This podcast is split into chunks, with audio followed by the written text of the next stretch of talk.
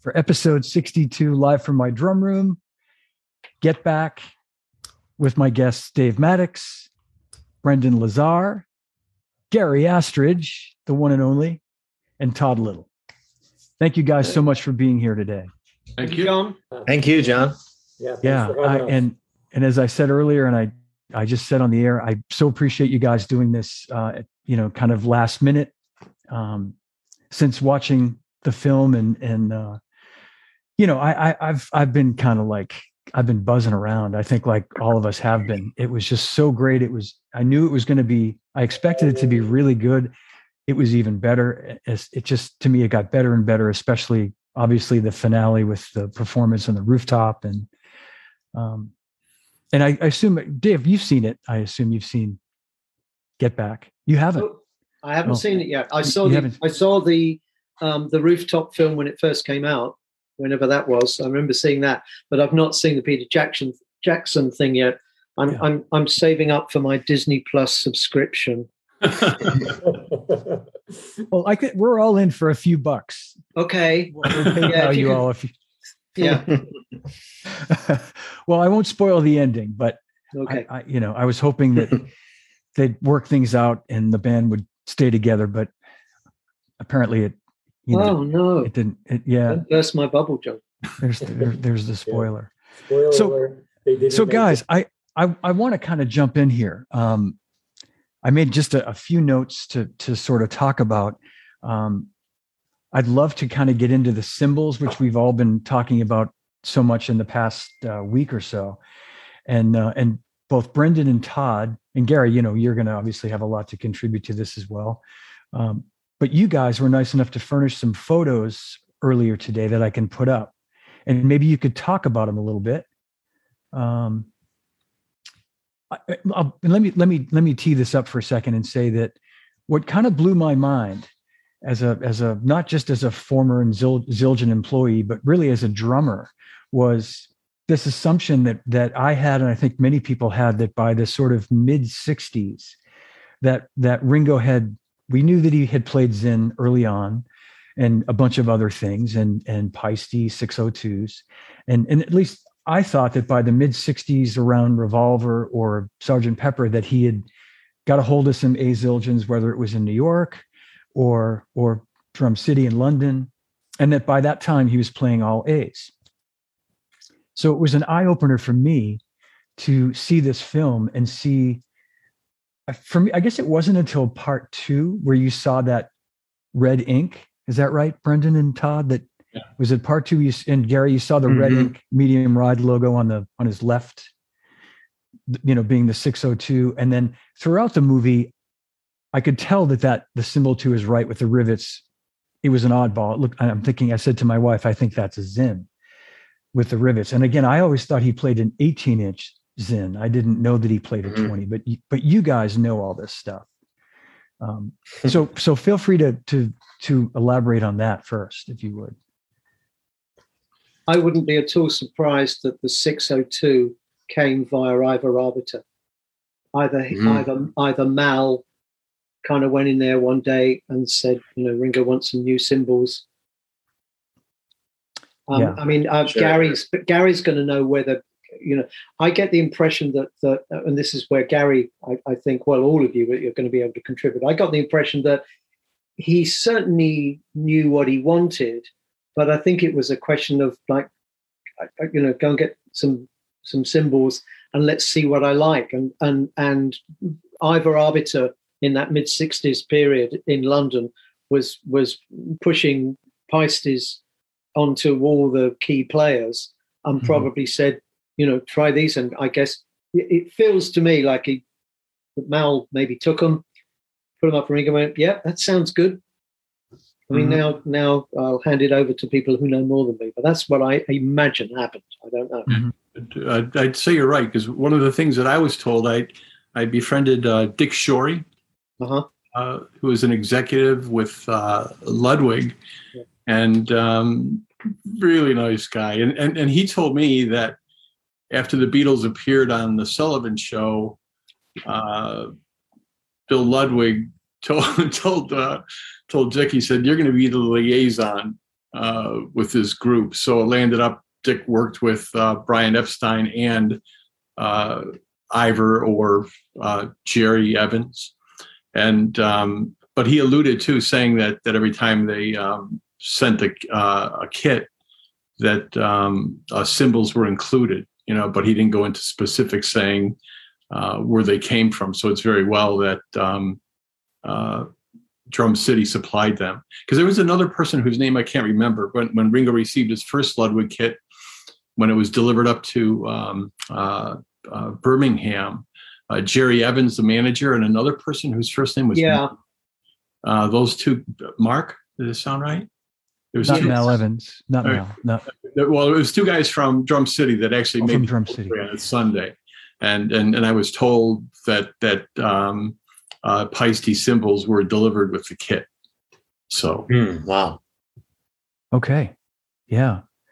So I, and I, I I didn't know that. I thought that the Ludwig Paiste connection was only in the states. I didn't realize it was at that time. It was it was when when Ludwig kits Yeah. were delivered. Te- technically, yeah, that that was the deal. Ludwig had had distribution in North America for for Paiste, but I, f- I guess they figured if we're going to send the kits over there, we might as well, you know, stick some cymbals in there as well. You know, Yeah. that that kind of thing. It makes sense because I mean it's when when you have a partnership with a company, you do those things. I I know that from my past life that even if even if you don't have a ex, like an official or exclusive distribution in a given country, um, if you have a relationship with that company, you're apt to send your stuff along with it. So yeah, that that would make sense. Um, Jim Yeah. Catalano was watching. I wonder if we should have had Jim um, jump in on this. It's I, I didn't know if this was. Um, hi, Jim. First of all, to Yeah, hi, Jim. Catalano. Hello. Jim. Jim, if you want to jump in, uh, let me know and I'll shoot you the link. If you, um, um, Jim and I were just babies though when when we're during this time that we're talking about. So, uh, I think Ivor had had a. I think Ivor Arbiter had definitely entered into some kind of business relationship in that early '60s period with Paiste because I can remember them appearing in the shop. Yeah, '60s Yeah, and abso- absolutely. This the even the the Paistes that were sold at Drum City, they got their own distinct metal stamp as well. Mhm. You know, they were they were they were stamped Arbiter London, and uh, and the si- the 602s didn't even have the Paiste name on it. It just you know it just said Formula 602 at the bottom of the stamp. So you know, and then so, some of the other Paiste lines that they sold, they you know they they had their own names. You know, the the Stambuls were called Arbiter Customs instead of Paiste Stambuls. So yeah, there's definite there's definitely a big time relationship there, and and uh, Toomas and and Ivor were were from what I've heard very very close friends, and and that's you know how that relationship got started and grew. very interesting. John, Yeah, yeah, Gary. You know, it would be an interesting story that would really relate if if you started it out by sharing your simple gift to Ringo. Sure. Yeah. Well, that would be. Uh, thank you, Gary. Yeah, I, I was I was going to Hmm. get to that point and and tell you guys. So so the first time I met Ringo was in 1995 um, on an All Star Tour gig, and and that summer I was working at Zildjian at, at that time, and that summer we had discovered these new old stock 1940s A Zildjian cymbals in a big metal cabinet in the factory. We were we were rearranging the factory, and in the process we came upon this uh, big metal cabinet. No one knew it was inside it. They pried it open, and they were all brand new, unstamped 1940s circa A Zildjians. Um, Wow. And these are the cymbals that there's that Zildjian is now selling now in the sort of Armin collection, if you if you will. So so anyway, I you know I I got a hold of a set and uh, and I said I'd want to present these to Ringo when he comes through town this summer. And I feel like it was not not long. We discovered these cymbals not long before Ringo was coming through in July of that year, 1995. So um, I was able to to secure a 16 inch crash, a 20 inch ride, and a pair of 14 inch hi hats to to present to Ringo. And I can show you the picture. But um, anyway, it was during that that first meeting with him uh, that I'll never forget. And he was so moved by the by by this uh, presentation. Myself and Craigie Zildjian were there to do it, and um, let me see if I can. Well, this is a picture of of me and Ringo with the um, I guess it's the 16 inch crash, which so I, I, don't know if you can tell by looking at it, but you can see it's the um, oh, yeah. you know it's the, by the lathing and the you know sure. and, and and they were you know brand new cymbals. So anyway, so at that time, Ringo said to brought me up behind the kit along with Jeff Chonis, his drum tech, and showed me his his cymbal setup and his drums. And at that time, he was playing what I remember to be two old A's, and I thought they were 20s. One might have been an 18, but I one might have, one I think was an 18 and one was a 20, but they were definitely old A's. A pair of old 14 inch hi hats, and then he had some newer cymbals that I'd sent him. He had a the, you know the closed hi hats that he's been playing for some time now on the right, and a newer ride. I think that um, you know like a probably an A medium ride or maybe even a K ride. But he had those two old A's and the A hi hats. And I remember he pointed to the two cymbals and he said, These two cymbals are from the mid 1960s. And I kind of nodded my head. And then he said, and he pointed to the hi hats and he said, The hi hats, which I have a picture of, I think. He said, the hi hats are from 1960. Mm. And I went, let me, sorry, I'll, I'll uh, try that again. He said, uh, Are you guys seeing the hi hats? Not the hi hats. We just saw the 16 okay. inch crash. Sorry about that. I, uh, this is all high tech stuff to me. You're doing well. Yeah. He, he pointed to the hi hats and he said uh, the hi hats ah. are from 1960. And you've seen these before, Gary. I, I know you you might have provided this yeah. photo, or or maybe uh, Jeff. I think it was yourself though. Any any are those said, the hi hats, John? Well, okay. So Dave, I said. So I said. I said so those hi hats, and he he cut me off and he said they're on all the records. Ah. And I went, you know, my mouth hit the floor. Really, my jaw hit the floor, and I and I, I, uh, I said, "Can I try them?" And he kind of went, "Yeah." And they were they were very light, feeling old, not even new beats, but just very light, mm. um, really responsive hi hats. Yeah. Um, but you know, I mean, in the, we can we could go down this rabbit hole because if there's, such a, if there's such a thing as a famous pair of hi hats, that's exactly yes, yeah, exactly. Got to be it. My exactly. dream of being in your position here. It's it's really fascinating. These are yeah. this is the the hi hats. You know, now, have you any idea what those marks are, John? The arrows. I don't, but get, I think Gary might. Yeah, no, actually, we, we really don't know. He's he's actually has um, similar markings in pencil on uh, uh, one of the two 18 inch uh, Zildjian crash rides that he has. And it was speculated, I mean, you know, some, that, that George may have uh, done that. And then it was speculated also that Paul may have done it uh, for the reason of uh, that, that being the sweet spot. But okay. we, we don't. You know, I, I found a picture just the other day. Uh, it was new to me. And I immediately, yes, that, that's an interesting uh, gift from Paul, right? Yeah. So with that photo, you can probably assume that that's not the crash ride. I assume that's something Paul took for McCartney one. That cymbal is mine because there's like a picture of him on his back porch. The front bass drum head off when Paul returned the kit to Ringo finally in 95 or so. I think run anthology, most likely. He returned the kit. And you can tell Paul has these like two Zildjians off. I bet you that's one of the things he was returning. But I found a photo just a couple weeks ago uh, from mid 1965. I, I have this thread on drumforum.org uh, .org that I've been obsessing over about a day to day, month by month Ringo cymbal thing. Uh, I wish I could add it in the Excellent. chat right now, but you can see the same pencil marks, excuse me, of the arrows going up and down on the 18 inch crash ride. And so uh, it makes me believe, you know, as much as those guys weren't worrying about cymbals and excuse me, things like that, they knew what sounded great. And that that is my biggest influence with this uh, this whole search.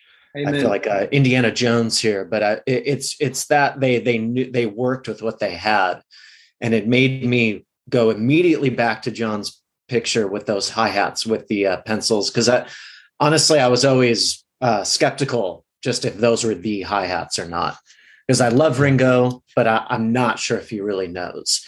And I've talked to Gary about this a few times too, and you know, no, it, it's fine. I probably we probably know more about his gear than he ever did. Yeah. But he knew it sounded great. So when I went back and I, I'm looking at the picture on Drum Forum of those pencil marks, and it just it got me thinking that those are the hi-hats after all that he did something similar on most of his gear. Um, so thank you for posting those photos again because it those have always been interesting to me. And um, basically with all of this the cymbal started with the hi-hats for me. It yeah. started a genre of music in my mind. You know why why is it opening hi-hat buttering it? Why was he doing that? Why you know and and it was all for a reason musical reasons uh, but those hi-hats just uh, I, I dream about them i've scoured the internet for photos and bell shapes on cymbals are always different in photos. That's what kills me. Yeah especially 602s they're they're flat yeah. in one photo and then they're bulbous in another one. It's like well yeah. what is it? You know and i uh, photos photos have a funny way of, of messing with with cymbals and you'll get people you know you'll say oh well you know like with charlie you know john a while back posted a picture of charlie's giant beat you know and people are like oh well when i saw him in concert it was a 24 and in this picture it's a 22 you know and it's it's not a 22 they didn't make a 22 inch giant beat so it's definitely a 20 but you know pictures have a funny way of of throwing off the sizes of the cymbals and the bells and you know pro- yeah. i think probably because the cymbals are in motion when the when the picture snapped and you know that and just the perspective of things throw, throws it off exactly I'll, I'll just i'll just this is great what you guys are are saying and adding and gary astridge and i've had i know we've had this conversation a few times where i remember being gary us chatting at the ludwig booth some years ago at the NAMM show about ringo cymbals and and I, I think we were both of the mind that that sonically we thought he was playing 15s on the older records. Mm-hmm. Um, it, it, just, you know, it just you, they just sounded they had that sort of bigger, more buttery 15 sound. And I just, you know, I remember us saying like, but Ringo said they were, you know, 14, so you can't argue with a Beatle, you know, and and uh, but but to your point, Brendan, you know, I I rest his soul, Charlie. Um, I think we we've we've Charlie's famous Maple Gretsch drum set you know, he referred to it as 1957 Gretsch round badge kit, but I think we've determined, or I say we, it's been determined that it was maybe a tad bit newer than that, mm-hmm. uh, maybe early 60s. But again, who's going to tell Charlie that his drum right. set's not a 57, you know? So I think in the case of Ringo, I, I certainly would never contradict Ringo and say, Ringo, you sure you didn't play 15s on Twist and Shout, you know, or, or, you know, um, it's always it's always a fine line. You know, yeah. I, I want to share another story that you were involved in it, and um, uh, it, it somewhat matches the, the, the the previous one. But for for Ringo, you you gave him a gift of a a Zyn cymbal, right? Oh, that yes. Okay, yes. so so you were kind enough to give me a heads up, and you sent me a picture of it.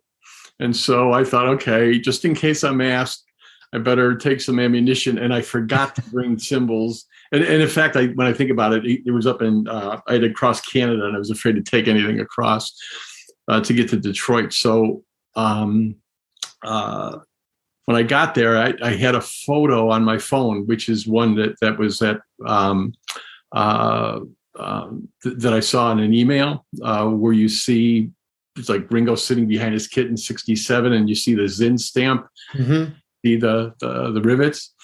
So um, I see Ringo, we talk, and then um, Gregg Bissonette brings up the uh, the gift, the Zyn that you gave, and so uh, Ringo says to Jeff Chonis, "Go get it." You know, so he Jeff gets it, brings it out. It's in a bag. He takes it out, and then um, Ringo's just like he's got his hands on his hips, and he goes, "What's a Zyn?"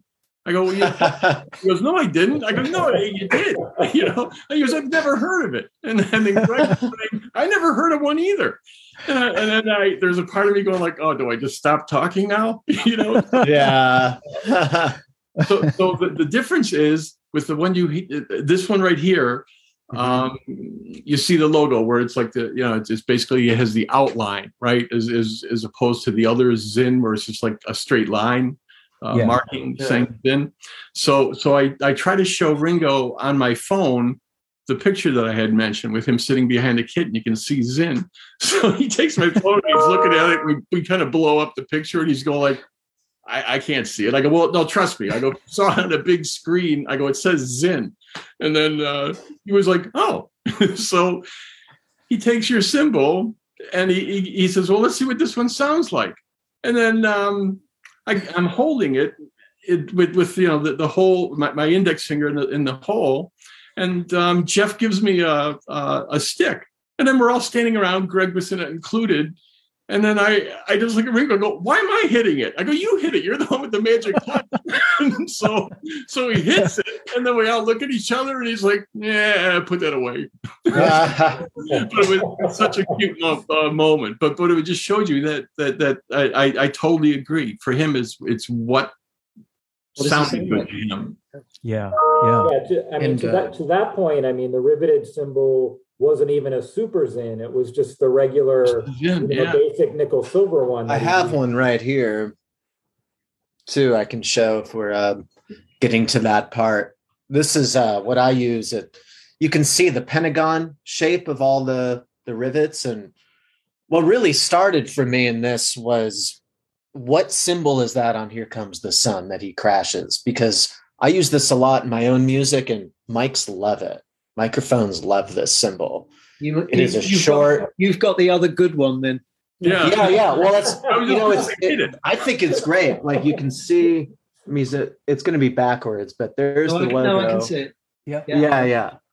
And, That's what I uh, remember the logo looking like. I don't think I've ever seen that that other logo. Yeah, before. I think the That's- two stars were a little later, like Yeah, those- 68, Yeah, those are yeah those the two star ones came out in the late '60s, and then the super Zyns had were five star super Zyns then. Right. Mhm. And So I- um, yeah. Oh, go ahead. Sorry, Brendan. Yeah. Oh no, nothing. Well, I was just going to say, after I gave Ringo that cymbal, I managed to get another one. I was, I came up, I was able to get a, another 20 and this one is a super. Um, I bought it from a guy in, I think he was in Germany or something. And it's pretty good. It's, it's, it's not great by any means, but it looks more like, it, it looks like a sheep bronze cymbal, but sort of more like an A. Uh, Yeah. if that makes sense. It has a, Yeah. and it, it is a super Zyn, not a regular Zyn. Um, but I've wondered, uh, just to Brendan's point, I've wondered what some rivets would do to this. I'll bet it would make it sound a lot better. It would make it sound like a riveted cymbal, John. That's You know, part you know, that's what's funny with Ringo and, and his history of using rivets was um, the other fascination that started all this for me was the Ed Sullivan Show 64. What is that weird umbrella shape looking cymbal? And we actually, we still don't know. I have, bel- I have my, what, sorry, Gary? like a Zyn to me from Yeah. I have a I have one I can dig out uh, a Kamala cymbal, which was also made in England. Dave, I'm not sure if you were ever aware. There was like Samara, Kamala, Zyn, Yep. Carlton, Beverley. There, there's uh, Krut as well, Oh. and Oh and crap! Cr- crap. You know, yeah, of course. they were awful. But the thing is, the thing is, is what's interesting to me, and I think Todd's helped me with this as well as um, my friend Sabas in Mexico, who I message about this stuff, is um, it- once you realize it, it really took me back to Premier's Chrome usage on their kits, and I'm like, well, you know, I've toured England a bunch. England is small. I mean, to me, being in America, mid, you know, I'm from the Midwest in LA now. England is so small. How many factories could there be pumping this stuff out? And so I have a I have this Zyn as well as a Krut that it's the same cymbal, like straight up. It's the same profile, kind of A-ish, kind of weird, 602-ish kind of. It's just the same thing.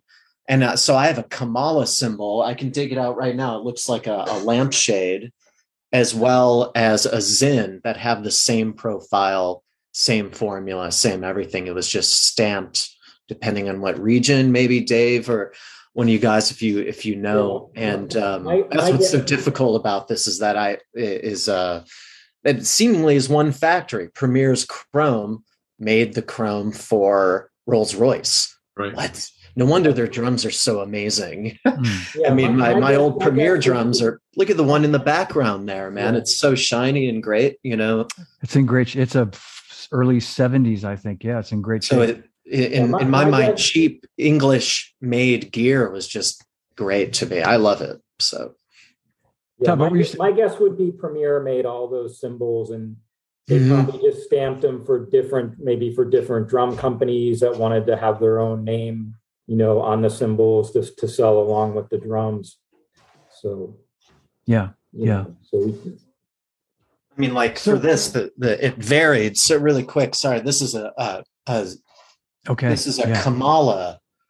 So if you go back to Ed Sullivan show and through Hard Day's Night, he's That's using this like. Ed Sullivan show through Hard Day's Night. It's this profile yeah. all of a sudden. Yep. So this this metal, this this NS12 is so brittle that it seemed like a crapshoot how it came out.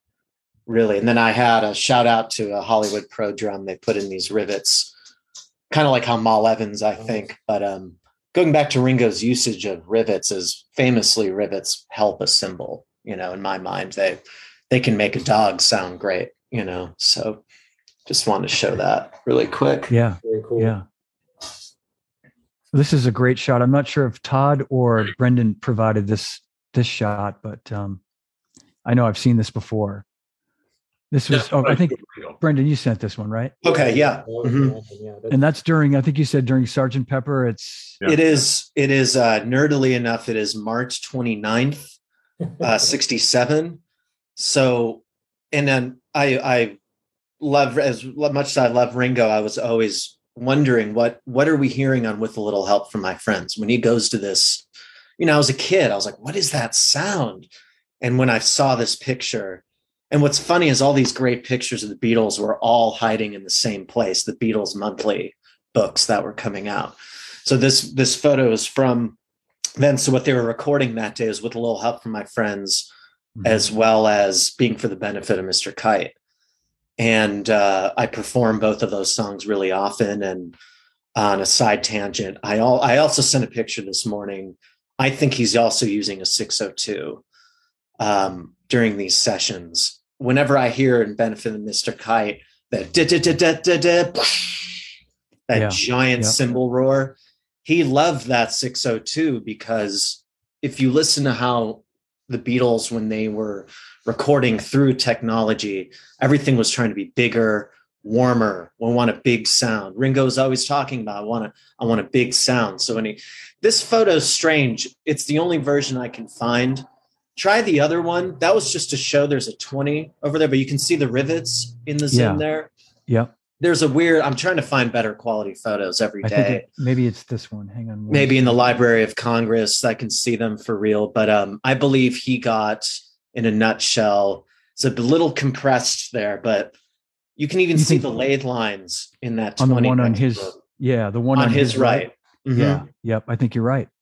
And, And could it- that be the the one from Get Back? Excuse me for interrupting. Is that I, it's I think so. I think so. Yeah. You know, I, as I've noted uh, before, uh, Ringo got what I think is a Paiste custom arbiter or whatever you call it, the Christmas of 65. I'll just start there.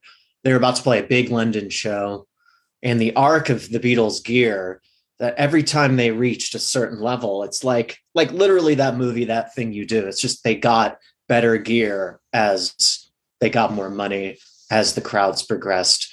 So Arbiter sent him a 602 around Christmas. I can send you that photo, but this photo proves that this is really what you're hearing on Sergeant Pepper. Mhm. And um, this Zyn is on so many classic songs. It's it's really mind-boggling and inspiring that they just used what sounded good to them rather than like, whoa, this is a cheap cymbal. What? Yeah. type Yeah, of thing. It, it just And it, it regarding worked. the regarding the big sound too. Obviously, you know the, it's uh, it's him and the way he plays, but Geoff Emerick was a huge part Mhm. of that, and you can really hear the compression working on. You know, on oh a thousand percent and Mhm. uh even with this the new get back documentary um uh it was mind-boggling to me as we're all drummers who work uh in studios and things like that is they were always asking Glyn Johns how is it sounding? What does this sound like? You know and it really was even down to paul's bass you know about needing more bass and stuff is that they were really relying on what the sound guys what the engineers were doing. Yeah. You, you know, what's interesting, guys, is that um, with these pictures that you're showing here, uh, they were taken by a, a gentleman named uh, Sean O'Mahony, and then he he was involved with the Beatles Monthly, and um, he's since passed. But his his son-in-law contacted me a number of years ago, and he said that they had archives of uh, photos that his father-in-law took from '63 all the way to '67. Wow. So because I was Wow. doing what I was doing, he said um, confidentially, because I can, I can share some photos. What are you looking for? You know, so I said, anything with drums and cymbals, even if you crop it out. So I, I have a lot of these in super high res. wow So Okay. yeah, cymbal stamps and everything. But Wow, Yeah. um, what I'm working on now is is, is a documentation uh, for for a book. So a lot of what um, you're seeing here will be uh, in it. So it's but it's very defining. And I'm sorry to to to say that it's confidential right now, but it's just the Yeah. No, That- I love that, man. I love totally that. understand, Gary. Yeah. And, More and power um, to it. I, I but I, I just think to me it's fascinating. I think what what that film did for me, just in terms of opening my eyes to, um, again, I, I I just I thought he I, I thought he always played an 18 and a 20. I didn't know he, I didn't know he played two 20s. So that little tidbit, probably you guys all knew that. And I'm maybe the only one here that didn't know that. But I just, you know, when I saw that he had two 20s up, I thought, okay, well, that makes a lot of sense now. That that you know, the sound that I'm hearing on these records, I would have never thought you'd get an 18 to sound as bit like Here Comes the Sun, for example, which was uh, not those sessions, but um, it would make sense that it was that Zyn that I thought was maybe a, a 20 inch thin A crash, you know, making that big whooshy, John, the- sizzly. the other thing that's worth dialing in is when some of these cymbals were selected initially, you're really talking about a player looking for volume. right. Mhm. Is that Music was getting heavier. It, you Yeah. have to kind of Yeah. upend all the all the stuff that that we've all learned over the last uh, years, and just just go put yourself. You know, I mean, when I go back to that period and what I was looking for in my ignorance, and I and, and I'm not saying I'm not implying anybody was ignorant. I'm just saying that it was it was just so basic. It was like I was saying to you earlier. It was like what was available, and all that all that stuff, all the all the you know inverted commas good cymbals Yeah. initially weren't available in the front end of the 60s and it's okay let's find something that sounds that sounds good and and and is loud loud, right? you know i mean it, it's it, we're one we're one step further on from the big band drummers where Mhm. there's no mic there's no microphones Mhm. on the drums there's still Right. I mean, you, you've seen, you- we've all seen the footage of them in the early uh, early days. It's it's unbelievable. There's you know the mics on the drums are, are the one that's stuck in between his stool and his snare drum for him to sing his song. It's Yeah. it's it's mind Maybe you know, maybe it's an difficult overhead. for but- people to to kind of Yeah. contemplate that. But so it's like, oh yeah, I, I need some loud cymbals. Oh, 20, yeah, that one's going to be louder than an 18. yeah. And, Well, uh, I, I, I, Let's I find was one going that to sounds good. I think you're right, Dave. And I, uh, my, my, and my theory on that, I think you're exactly right. And my theory has always been that he got used to playing those bigger cymbals. Exactly. And then when they went to record, he just sort of like, because by the time the mid 60s came along, they were, they were really done playing live and they'd become a studio band. And he could have then adjusted to maybe if he wanted smaller crashes, but I think he heard that sound and that, that, that was their sound was those the, the bigger crashes the the more decaying And Geoff Emerick and Glyn and all those guys made it yeah work. yeah Yeah. Yeah. you know, once they got the Fairchild compressor, I feel like that 18 all of a sudden sounds like a 20,000 inch cymbal. Yes, exactly. And so that, you know, the compression first heard, you know, beginning on Rubber Soul and things like that. Uh, you can even hear the la- very last hit on Nowhere Man. You just automatically get this whoosh. And I've nerdily obsessed about this in studios with my own bands. And we could use a tiny cymbal, and all of a sudden it's just whoosh, you know, through an 1176. I can't afford a Fairchild, but 1176, you know, which is a great compressor. And it um almost didn't matter what you were using. It was such an artificial sound, you know, and that's what they're really going after. And, you know, the Motown music they were listening to was was very uh crispy and and they were going for that. And it brings me back to the hi-hats. You know, I I asked Bunny Carlos, um, who should really do one of these too, but I asked Bunny Carlos, I was like, so what was it like seeing the Beatles? I'm in his drum lair and he shows me his Supraphonic he used with John Lennon. And I'm talking he goes, all I could hear was, and I'm thinking he's going to say girls screaming. He goes, those hi-hats. That's all I heard. And I'm like, what? You know, and he saw them, I forgot probably Chicago Stadium or something in 64, 65. And, uh, so it begs me to think those hi hats weren't as I've talked to Gary about this too. They weren't as thin as people. They were perfect. They weren't thin or heavy yeah. or medium. They were just like perfect. And that's what, you know, them wanting a louder sound over people. It just it makes me wonder. Uh, same with the the 18 cymbal that we hear throughout Help. Such a loud instrument, really, really loud. And and that that um makes me think the weight distribution was was heavier in the middle and then it, they thinned out to, closer to the edge and for me that's always what i'm looking for a light touch where i don't have to bash you know so Yeah. You know, it's interesting to talk about hi hats. Um, just like you, Brendan, you- how we're just so obsessive. You know, just looking. you know, if you saw if you saw the wasted cymbals I have just stacked up that I I bought, and it's like this isn't it. You know. yeah And, um, uh, but the point is, I was searching online and on YouTube, I come across this um, uh, this clip of a a stag medium thin uh, 14 inch uh, crash, and so I, I I listened to it and I went, oh my god, this sounds like Ringo's top hi hat. It, it was it was just like really explosive to the touch. It was very bright, and yet when he hit it, it, it had the same exact tone that Mhm. Ringo, how you know when he would go from a wash and then just hit it before he went to a fill. And so I started buying those, and then it's like, okay, I'm not getting the sound that I heard on that YouTube clip. And then I went to go take 12 of them back, and they said, dude, you can't just buy these and return them, you know. So that was a whole other. nice But- man yeah we've been all we've all been was. I, I, I started being convinced that you know what he has something really unique because these were very loud too when when you just matched them up as hi hats. So, um, but but it was like, what is out there that sounds like that? You know, especially in '63. You know, '60. You know, like when they were doing a lot of the recordings for the BBC, they were just they were just so so beatly, and, and to me, they're they're a little different than what he was using later on. But it was just, just my opinion but it's just it's just a road. Once you go down it, man, you're you're you're you're lost. yeah Absolutely. yeah i hear you I know.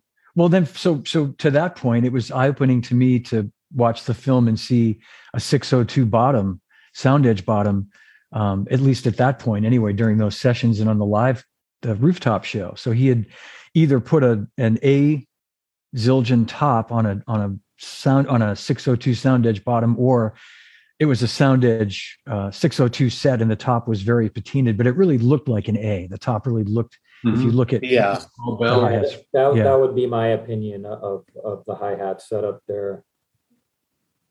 yeah, he he- stayed he- with what was comfortable but you know Yeah. always trying new things you know was t- was Yeah. kind of the the thing with them so yeah. Yeah. Oh, and speaking of new things, here I got I have uh, got this. I just wanted to show. ah Oh, look at that.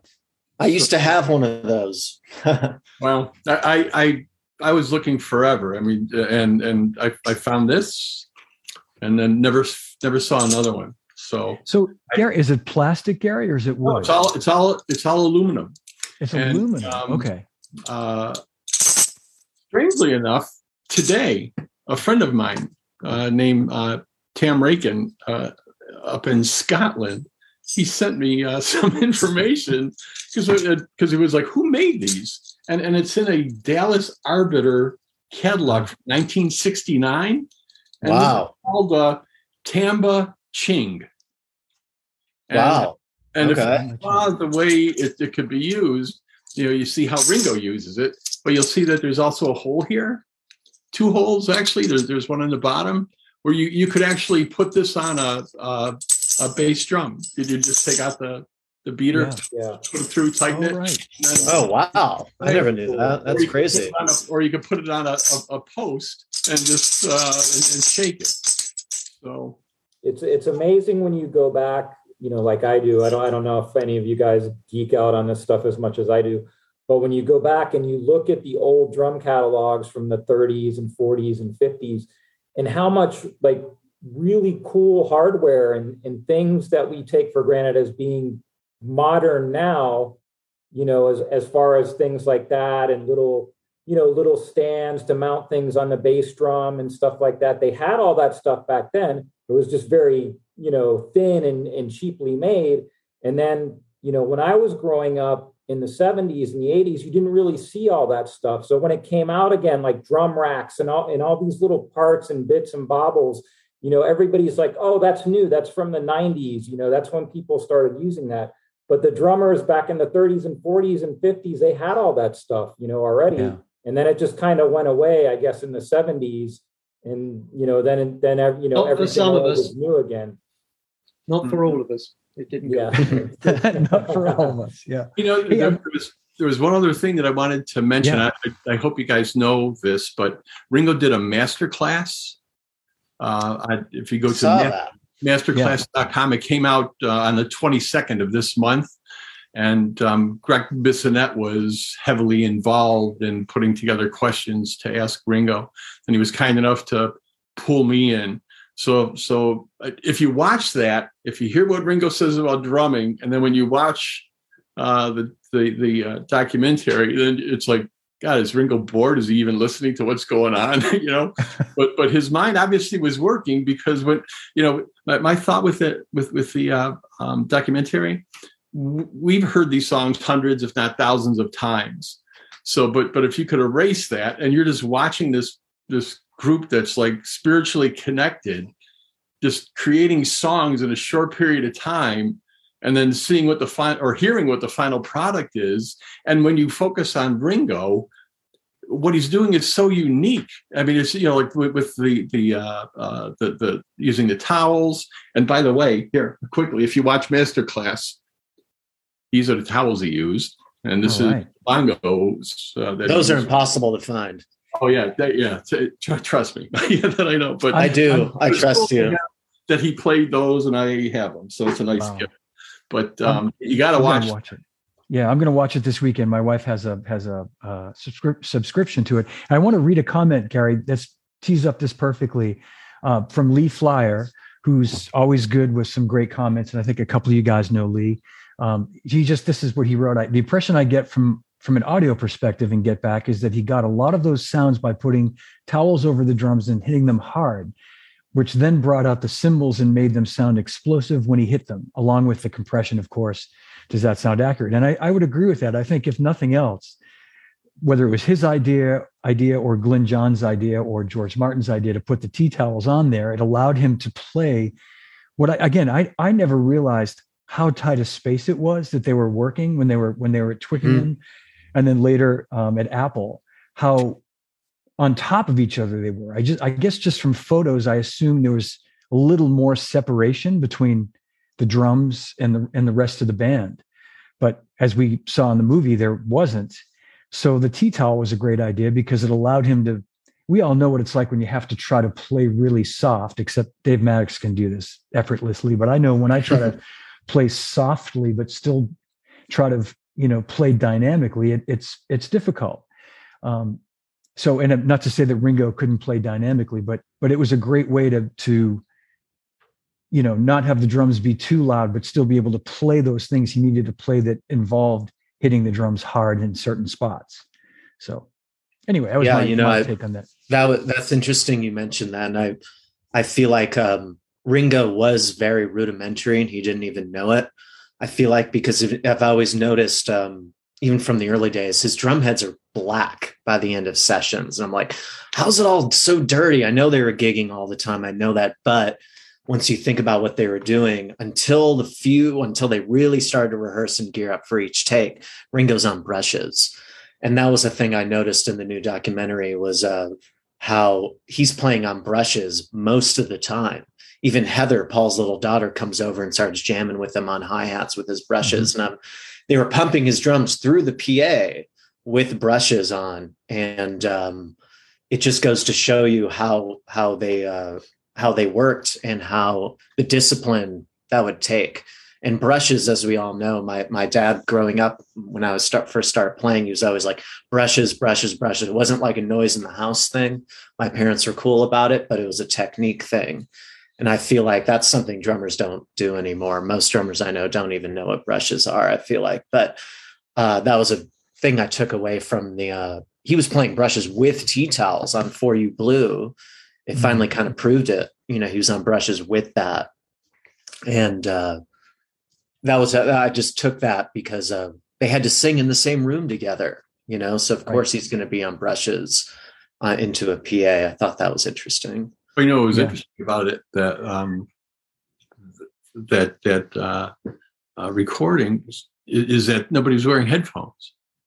Right. Yeah. Yeah, that's true. I I know. Yeah. And you can hear Glyn Johns go, you know, Ringo, do you, this is my, my eyes and ears were like so wide. He goes, Ringo, do you have dampening on that floor tom? And I'm like, right. hmm, that's the first time I've ever seen someone actually notice or because at Twickenham, he's wide open when they first go there, you can see Glyn start popping up, putting the tea towel over the snare, kind of doing the sound for him.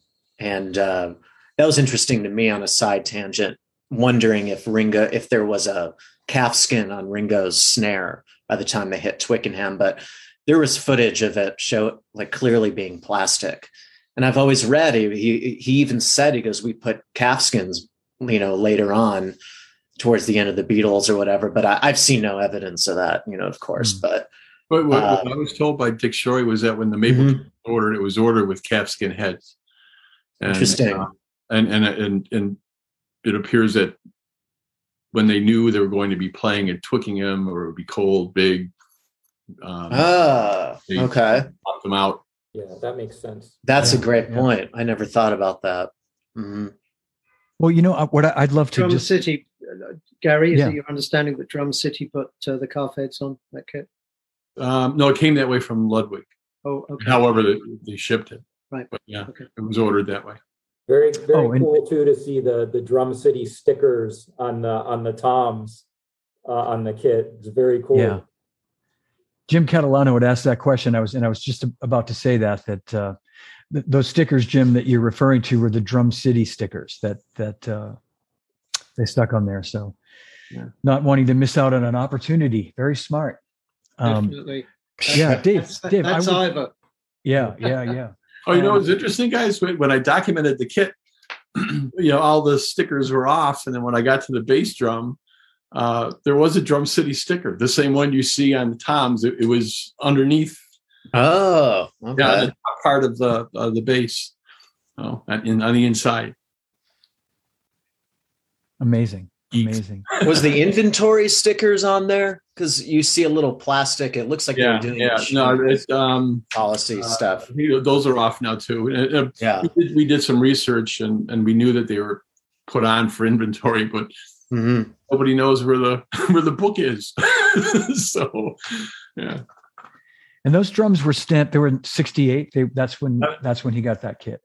1960. Yeah, he got it in September of '68, but they were made in July of '67. Yep. Oh mm-hmm. wow. Okay. Okay.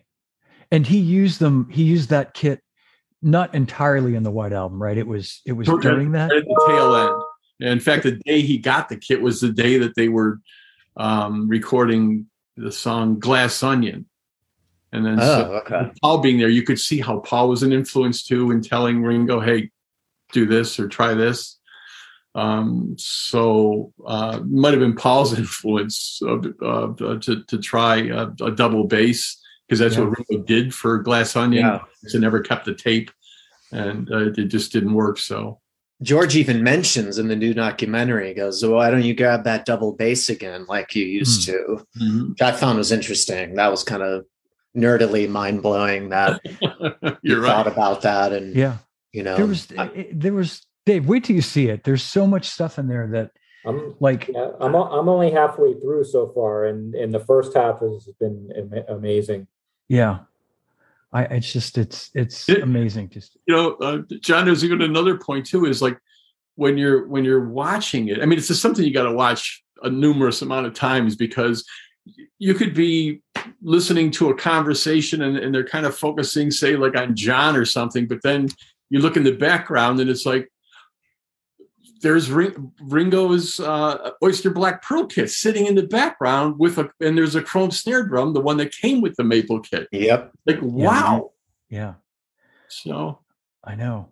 And you know, I want to I want to jump to Dave for one second. We talked about this off the air, but I'd love to just have you talk a little bit, Dave. We were talking about having you having record with Paul McCartney on several records.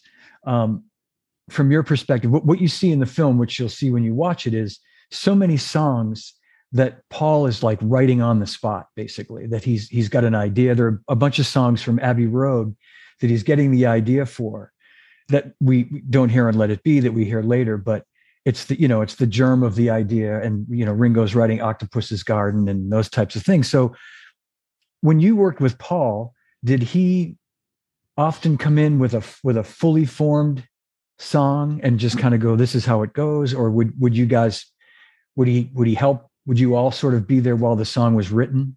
And and have it evolve that way. I'd just be curious to see if that was always his process. both both john um the as we talked briefly um before this before we went live the sessions um at um air studios in london when it was in oxford street before it went up to um hampstead those were the first sessions i did and then there was the montserrat sessions and then there was also the sessions at his place in sussex and and then and then abbey road sessions as well but I do remember um, sometimes it would be yeah, it goes like this, learn it. Other times he he he'd have um, very much the you know the the basis of the idea and one input. But I think what is pertinent to this conversation was when I did uh, some of the tracks on Run Devil Run. Uh, Ian Paice is on the bulk of it, but I'm on I can't remember now three or four. Um, and they were all done at Abbey Road. And Paul deliberately wanted to kind of semi recreate the vibe from the first album, the first Fabs album, and that was what was standard back in the day for everybody. And that's mm. you went in at 10 o'clock in the morning, you broke for lunch at one for an hour, and then you did two to five, and then you did six to nine. I mean, session work back in the day, it started off like that, apart from jingles, which were an hour. And, and the classic thing was, oh yeah, 10 to 1, 2 to 5, 6 to 9. And he wanted to recreate that. But the thing about the Run Devil Run sessions was no no overthinking. No overthinking. You know, let's let's not let's not, you know, um, if somebody's got a good idea, let's do it. And um, Dave came up with some good ideas on guitar. Dave Gilmour came up with some good ideas on guitar, keyboard player, and, and everyone would contribute. And and one of the things, one of the things that I remember very fondly was, um, and this is after working with him for quite some time. Um, we finished one track, and I said, "What do you think about maracas on that?" He went, "Yeah, right. You, me, middle of the studio." And Geoff, come down. Geoff puts up a 67 or whatever in, the middle of the room. He said, Right, you stand one side, I'm standing the other. Right, cans, let's go. Come on. Right, one, two, three, four. And it's, I'm playing the maracas with Paul McCartney Abbey That's amazing. and that was after having known him for kind of 10, 15 years and still had done a lot of sessions, but it was still a cool thing. It's, it's, Oh, yeah, that's yeah. a good idea. Let's do that. yeah. Let, let's do that. And and and then other people, and I think maybe I did also contributed an idea. I said, no, I don't think that's going to work. Let's let's not do that. And the idea was to get at least two songs the basics of, e- of, of and my, by, but when I say the basics, I don't mean kind of the basics, and then we're going to spend three three years overdubbing, blah, blah, blah. He really wanted them close to finished as, as possible. Mm-hmm. And we got those done. All those tracks, apparently, the ones with Ian Paice were all done like that. It was like, you know, let's get on with doing just to, you know, no, no fixing. If it, if there was really was a bum note, yeah, then you know, yeah. But basically, we're not going to spend hours and hours editing and carefully overdubbing them. And let's just get it in live. And I think that record, in particular, comes across quite well that way. I think there's definitely a, a, a spirit. Not not that the others aren't exciting yeah. or anything, blah, blah, yeah. but but that that sense of immediacy of um, I'm going to sound like I'm going to sound really old fart, old school now. Bunch of people singing and playing at the same time who can sing and play. You know, playing time. Yeah, what a, con- singing, what a concept. Yeah, what a concept. Yeah, and and and all and all at the same time too. You know, which is yeah. Not that there's anything wrong with one at a time. I mean, we're all everybody's doing it. I'm doing it. We all know how to do one at a time and build. But there's still something that happens uh, when you get musicians together, and I think that yeah. record captured it. I mean, I, like I said, I'm not on many tracks. I'm, I, I, yeah. I did um, all shook up and a couple. Anyway, blah blah. So what year was that, Dave? I'm just curious. What what year? Uh, that that's back end of the '90s.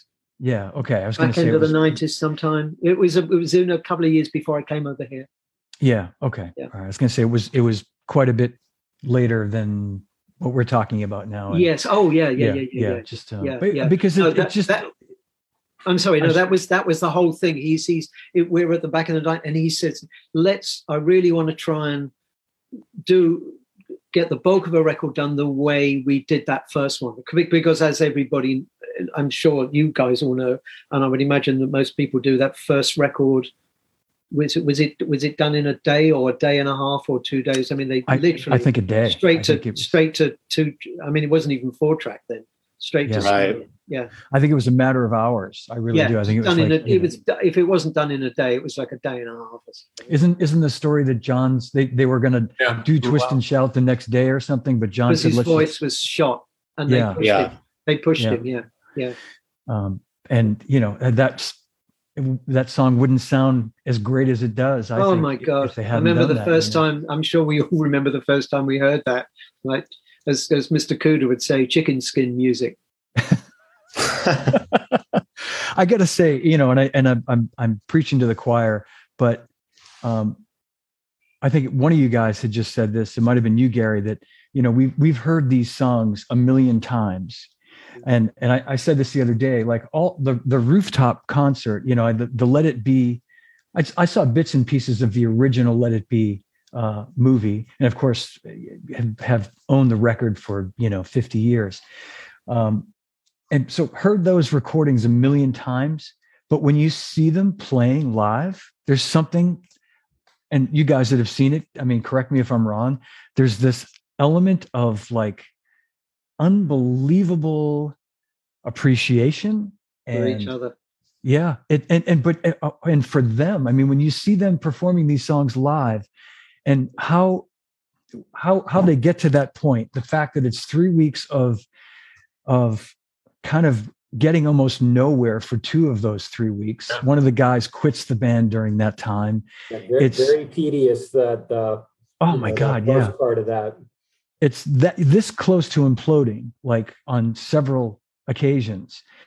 And then they go out to the rooftop and they sit down and they play their asses off. I mean they just you know what i mean? It's like it's the it's the quintessential like playing for the red light. That red light's on and they're so pro and they're all such great musicians and such a great unit.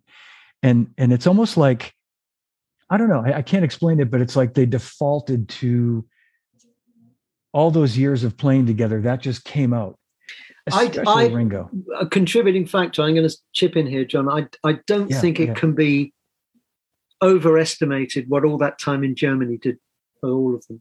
For in sure. terms of making them, yeah, you know, it's that thing about where it where it, it, it where you trans we're in an ideal situation that we're that all of us are in in varying degrees where you transition from from a bunch of good musicians playing together and then in an ideal world after a certain amount of time the the whole becomes greater than the sum of the parts. And i think they they reach that in in absolutely. in, in germany. So by the time they you know the overnight fame in in in england yeah. They had all that they were a unit. They mm-hmm. I, am sure you've all seen that great story that paul talks about when the first time they play with ringo and they basically look the three of them look at each other and go that's it. We've that he's yeah. he's yeah. yeah oh he's the guy yeah. Yeah yeah no with all due respect to a certain mr best you know i mean it it, it, it just up the ante. Yeah, yeah I, I i just and and ringo i mean every to me every you know they they would do all these takes of get back and you know different songs. And and his playing was so consistent every time. The the the tempo the feel everything. He was i it made me uh, i mean i've loved the guy forever but it made me love him a hundred times more watching you know what i mean? I, I can't yeah. explain i can't put it into words. Yeah, i think you totally, guys have seen it. Yeah. It, it was amazing to see him so not i wouldn't say businesslike that's not the right word because it sounds like he didn't have any any emotion because that certainly wasn't the case but it was almost like so effortless for him to just sit there and and deal with sometimes some bullshit but just come just sit there and play his part and it was perfect he was perfect every time. Yeah.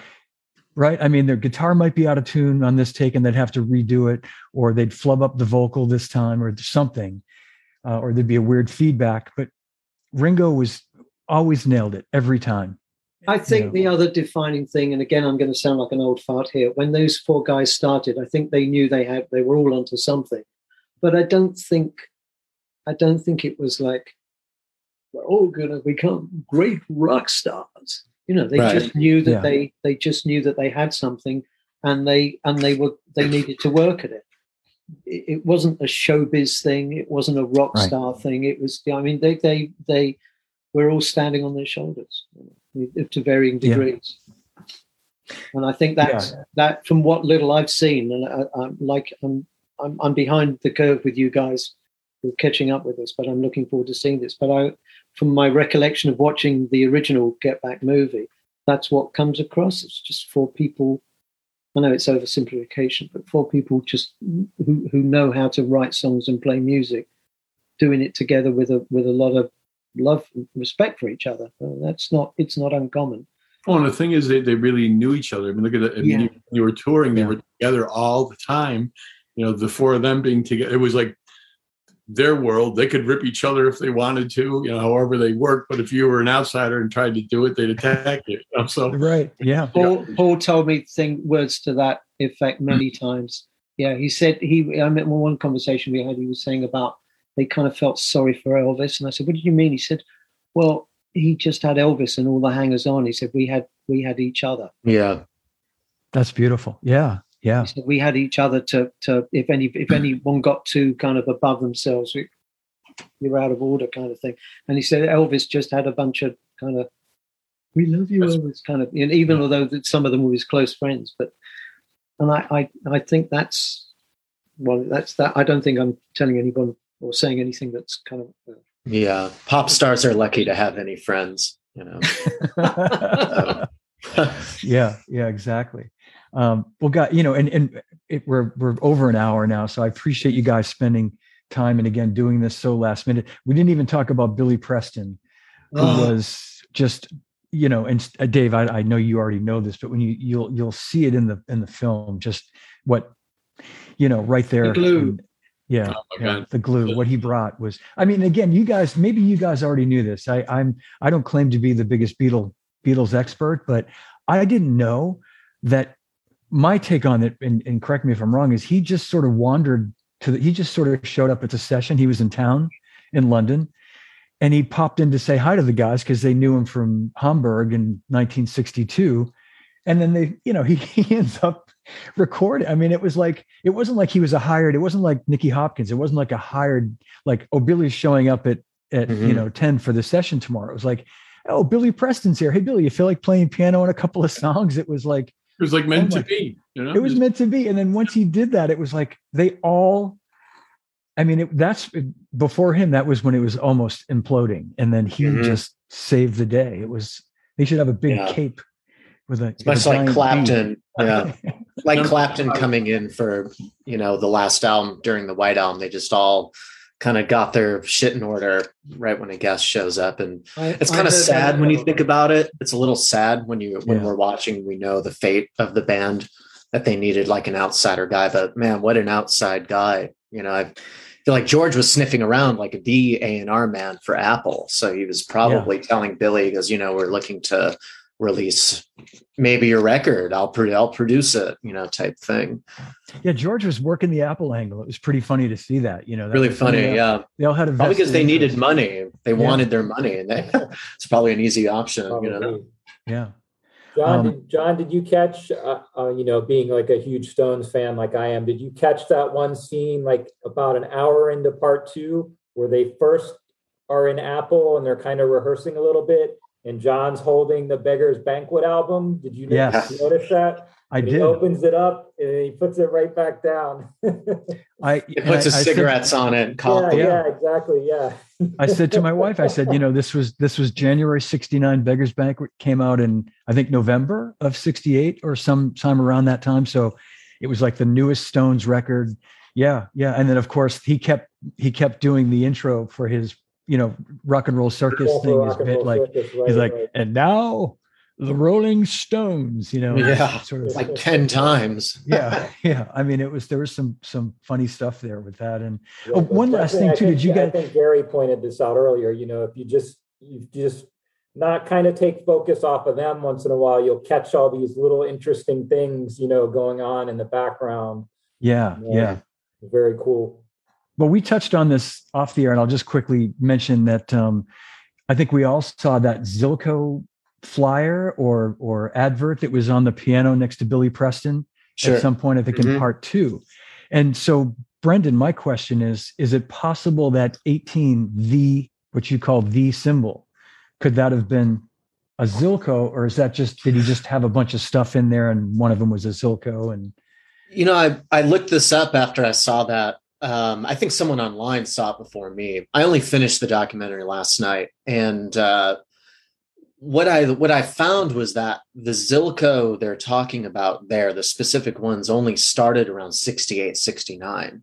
So it's no, it's a kind of a no brainer once you you view their arc of gear that they were kind of getting the first dibs on gear a lot of the time. Ringo's snare drum was like basically one of a kind, you know, one of five. A lot of their gear was was uh very uh custom not custom, but like the first ones off the floor, Paul's Rickenbacker, things like that. And what I looked up is that I, I don't I don't think it's possible. I I have my own on V18. Um, if it was a Zilco, it's going to be the Constantinople Zilcos that they made in the 50s those Yeah. are different beasts they were known as seconds but not not really i've heard a bunch of great ones online there's a great one on reverb right now uh that was like wow this is very ringo-y and Mhm. um i've just never seen a stamp on the 18 there's so many photos even last night there's a camera guy right over it on the rooftop i was like come on give it to me and i still i still didn't see one and uh come on, I- give I it would- to me. I know. Come on, man. And uh, I just I don't think it is. If it was, it was a Constantinople, and I figure and I if you look at the stamps, they still have that weird like pirate sword as the logo, even in the late fifties. yeah, Um, and then not to be confused with the Zilkos with a K, which were Paiste origin, which were you Yeah, know those, those were those Todd, were- if you know, you yeah, know, those were brass cymbals from they made them from the very late 40s when they first started making cymbals again after World War II Sure. up until the up until the late 50s. so it seems like there's a lot of new gear lying around the floor in the new documentary and i feel like someone just just like the drum city took the opportunity to give a little leaflet about what was starting in 68 69 and it was in canada like you Yeah. mentioned john earlier Yeah, Um, that six- 68 is when they opened that factory in New Brunswick. Okay, Sure. Dave, you're right. Yeah. Yeah. Ah, So There yeah. So I, I I don't think it is. I feel like at this point, my personal thing is that it's an unstamped Zildjian, no stamp. I'm just you know that did happen. Yeah. I Yeah. played with a guy the other night. I was like, "What was that ride?" He goes, "I don't know. It doesn't have a stamp." And I'm like, "Dang, sounds good." You know, it just it, it gets me thinking through real life experiences with this stuff, and I don't think it's associated. But with the Zilko thing, I'm still doing research on Ringo post Beatles. Let's just say, uh, like the BB King sessions, uh, the Doris Troy sessions, things like that. There's a couple cymbals in his thing that I'm like, that doesn't look right. It doesn't look like anything. Even in Abbey Road, there's a couple of photos where I'm just like, that doesn't look like anything I've seen before. Hmm, you know, type of Yeah. thing, which could be. I'm still doing research on it, but the the Zilkos could have showed up post Beatles or Abbey Road, but I wouldn't say the 18. Um, Yeah. I call it an 18, but my other thing is I think it's slightly over an 18 is is my other. Uh, I have an amazing, really quick. Um, It could be. Yeah. actually, John, you were probably working with Zildjian heavily on this. This cymbal I'll take to my grave with me. It's a uh, 2004 Armand. Uh, oh yeah. yeah. the uh, the beautiful baby, Beautiful baby. beautiful baby, and 19. uh, I'll show you guys personally some videos I've I've done Beatle. I do Beatle covers on YouTube that I've used, and um, this 19, it's even patinaed like him. Even the lathe here, how it gets thinner. It sounds exactly like his, even down to this classic Zildjian, whatever that the hammering is. I'm not sure what it's called, but um, it's just like it. I'm It's in like close, and it's not a thin Yeah. cymbal. It's No, just I think like the weight distribution is it's not the thinnest edge here, and one day I'll show you guys in person. But uh, Did you take the rivets out, Brendan? I did. I did for this. Mm-hmm. And uh, I'll send I'll send you a recording I did of Come Together at a studio with tape, Fairchild, everything. And L, I love LA. It has the best studios, man. I just I, I go into studios. They already know what I want. My friend Clay owns a great studio, and uh, I'll show you some recordings I have on this. But it made me wonder if his 18 was just like slightly more, just like the hi hats. It's it, it goes. It takes me back to arguing about John Bonham's bass drum size online for the past 20 years, and it turned out his bass drum wasn't a 26 by 14 or a 16 it was a 26 by 15 some Yeah. rare one of a kind thing so it made me wonder I didn't know that. if- yeah Wow. that's a dorky this guy george Fludas is a is a bonham expert amazing player in chicago Yeah, and George- uh, George George plays Bonham like nobody I've ever Wow. seen play Bonham. I, i've seen him play the jazz greats as well in chicago Yeah, at the he's- jazz he's showcase fanta- and Fantastic Yeah. drummer. I've- he's I've heard of him, influenced yeah. me to get into all this cymbal stuff and uh Yeah. It's like well if you if if uh just goes to show you never quite know. Maybe we're all close to something but um i just feel like ringo's 18 was just a hair bigger just to get that roar. I've just never heard an 18 that has that roar. Same with the hi-hats. What if they were 14 and a quarter? You know it's like Yeah. we're all wrong. It's in between 14 and 15, you know? Well, the big back- revelation there was, Back then was- too, was- I don't think they were as precise with the sizing on, Sure. on things as as they are nowadays too. So you know Yeah. that, that could be as well. Gary's big revelation with the snare drum, the Ringo snare drum. Yeah. exactly right. His was a five and a half. Yeah. And Yeah. the And- and standard, the, the standard depth for that model was a five, and Was a Right. five. Ringo Ringo made that half inch of difference. So, Yeah. No, I, I And it was remember like- hearing that. Yeah. Yeah. It always like based on- than a five yeah. in the pictures. Yeah. Sure. And it like was based on the Barrett Deems model, but had a different strainer. Just a hmm Yeah. That's a whole other show. yeah, that's a whole other. Oh, Uh, guys, yeah. that's this has been- tomorrow's discussion. Yeah, that's tomorrow. This has been so so great. I want to thank you guys. I want to read a quick comment from a friend of mine, Stephen Pilata, a great guitar player uh, here in the he's not in a co- he had he's not in a coma. He's a guitarist. He's not in a coma. he's very interested in drums. He's a very he's a is a, a student of music. Okay. my friend Steven, but really fine guitar player. And he said, but what he pointed out, and in, uh, everyone but Dave has seen this, but he said Paul and John singing an entire track of two of us through clenched teeth was Yeah. hilarious. And I forgot about that. That was, uh, I kept thinking at some point they were going to break the, but they didn't. They got through the whole song.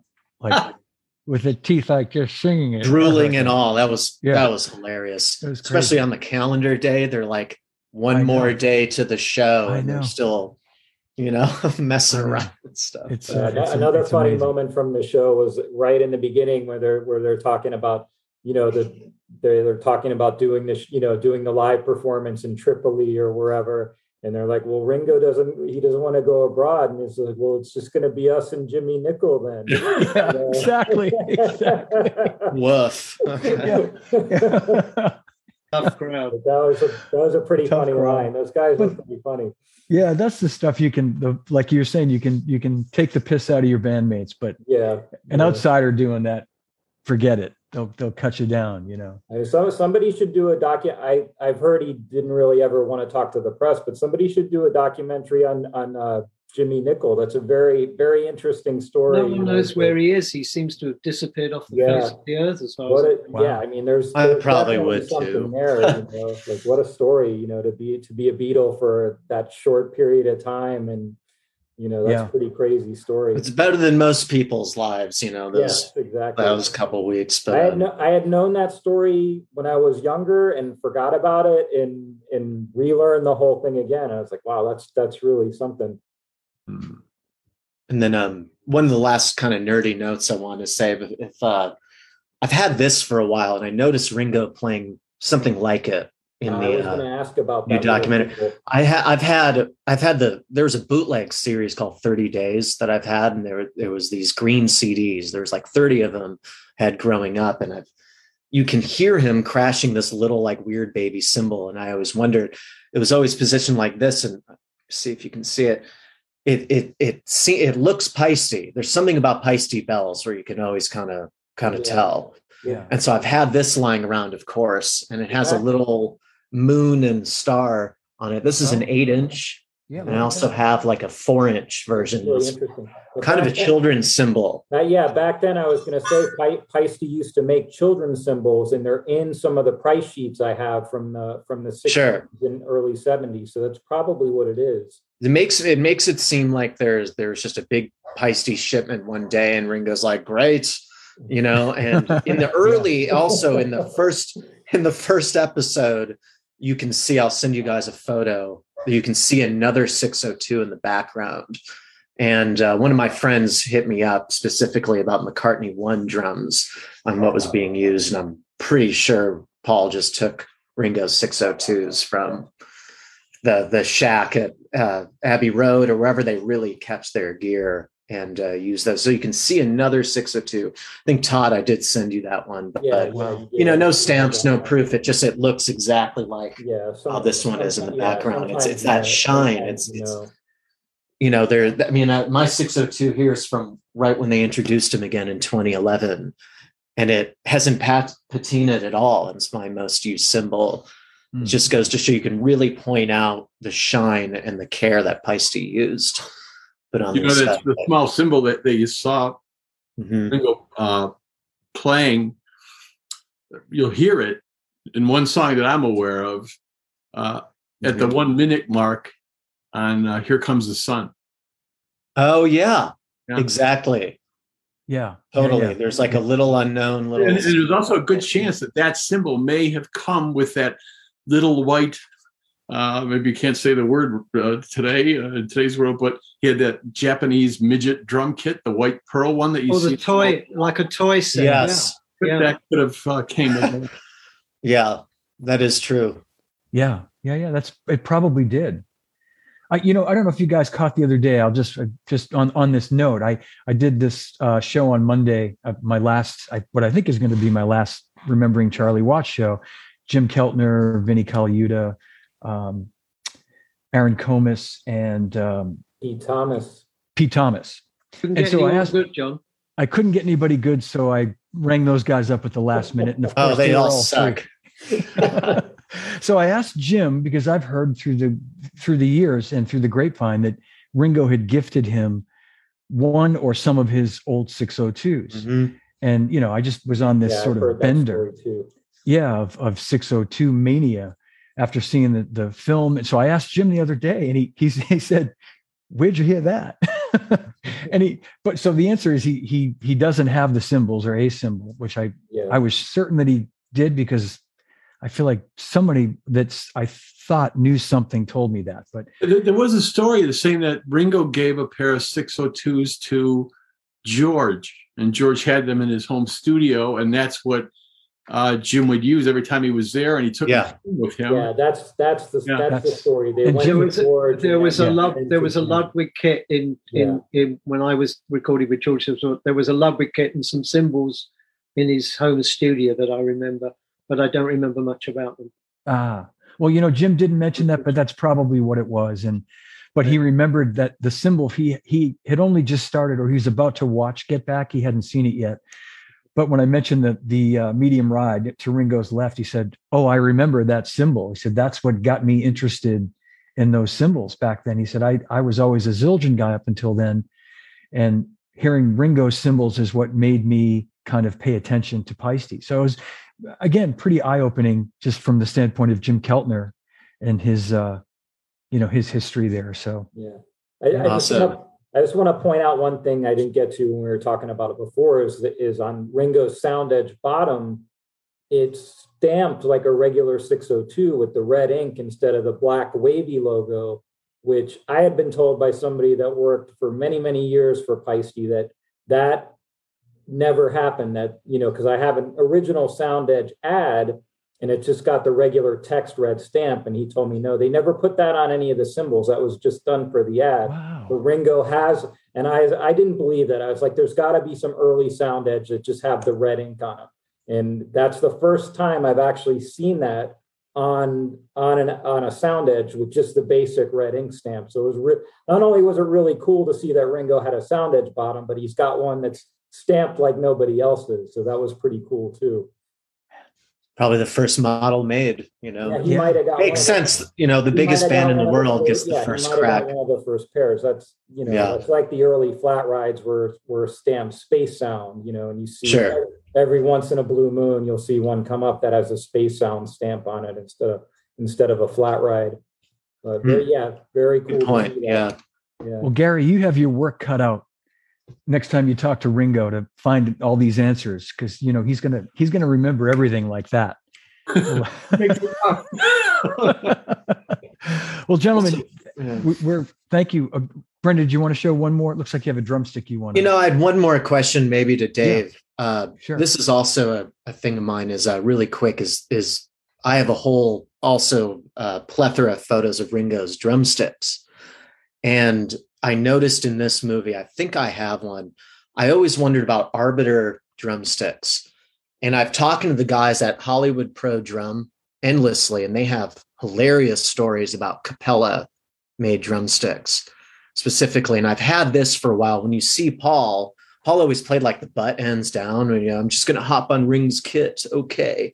When he goes over, you can see this blue, this blue ink. And I've had these. It's backwards on here right now. but Okay. It's Arbiter Arbiter Ringo Starr, yeah. Ringo Starr model, and um, it's very unique. I, it's basically based off of a uh, Premier uh, 7A. I want to say. Um, I also have the Ludwig version where you can see. So I have a gold pair here, and uh, looks like I a know stick, but I know Ringo used these on um, Bangladesh. You can kind of see the gold foil. There's an Okay. auction. Arbiter made drumsticks. Was that a normal thing in catalogs? Was was that something?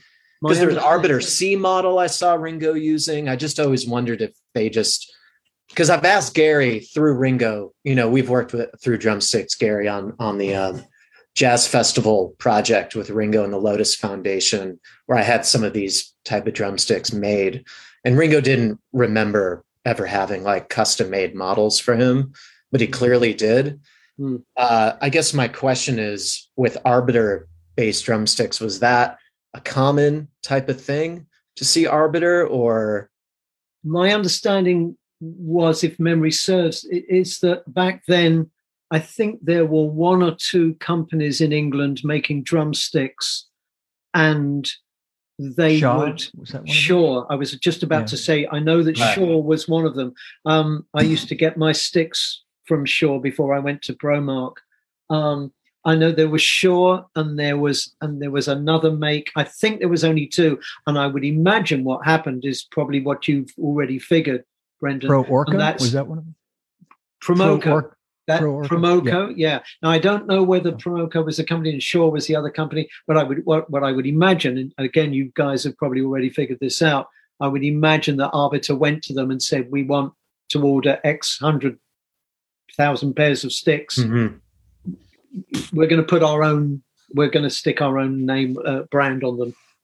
So I don't think they. I doubt very much if they back then if they went to the bother of actually making their own drumsticks. I would imagine they went to either Promuco or Shaw. And if, if there's another one, I, I'm not sure. I, I tell you who probably would know this, and that's, as I mentioned earlier, my friend Bob Henry. Yeah. He'd probably be able to put you straight. We should, John, you should definitely get Bob involved in some of this. He, Yes. he- like I Yeah. say, he's just a couple of years older than me, and he, he's got a pretty good knowledge of, of, of the history of the UK drumming scene from the Mhm. uh, the back end of the That would fifties through to the sixties, and he'd be able to answer that question for you, Brendan. Cool, man. Well, thank you so much. I've just Yeah. I've had this on my mantle. I've had That's it for years, cool. and I saw Ringo playing a blue scripted drumsticks in the new documentary, and they're heavy. It's also this adds a whole other thing to the drum sound. Is With the- seven? these, you know, they're they're in between. It's tough if you if you've played like a Joe Morello drumstick on uh, from Ludwig. It's Mm. tough to explain. It has a really unique like shaft, I guess you want to call it. And yeah, uh, it, yeah. it- the taper and the shoulder is very thick, and it makes me wonder if Ringo helps Ringo shuffle. It's really easy to shuffle on these, more so than some heavy weird two B or Yeah. anything. And uh, I just I saw this in the new documentary. I was like, aha! And they're they're they're I don't know how to explain it. They're very dense feeling. Okay. You can play really loud on them or soft, but I was just curious. On Hmm. that. So Great stuff, Gary, guys. do you know anything about that? Those the stick scenario, Gary? No, I don't. No, no. Dead end. That it? we're working on it. That's the next discussion. I've got some ammo, so to to be continued. I, I want to Mhm. thank you all. I want to thank my esteemed guests, my dear friend Dave Mattacks, Mm. Brendan Lazar, Gary Astridge, Todd Little. Thank you guys. This is Thank you, John. thank you, man. illuminating. Thanks, Yeah. Should do this all day, every day. Lads. I know we could. We, John, we John, absolutely- it's always great to be in the presence of a very important man in the music industry. Starting Absolutely. Thank you. Thank you. I appreciate that. Well, you know, if Charlie said it, it's got to be true. That's all I can say. No, no one's going to argue with Charlie. There you go. Uh, thank you. Thank you. John. It's a really honor to have you Thank guys. you, everybody. Yeah, thank you, guys. Hang tight for one second. I'll end the stream Okay. and the recording, and then we'll um, we'll say goodbye. So just hang on one second, if you, You got would. it. All right. Um, thank you all for watching. A big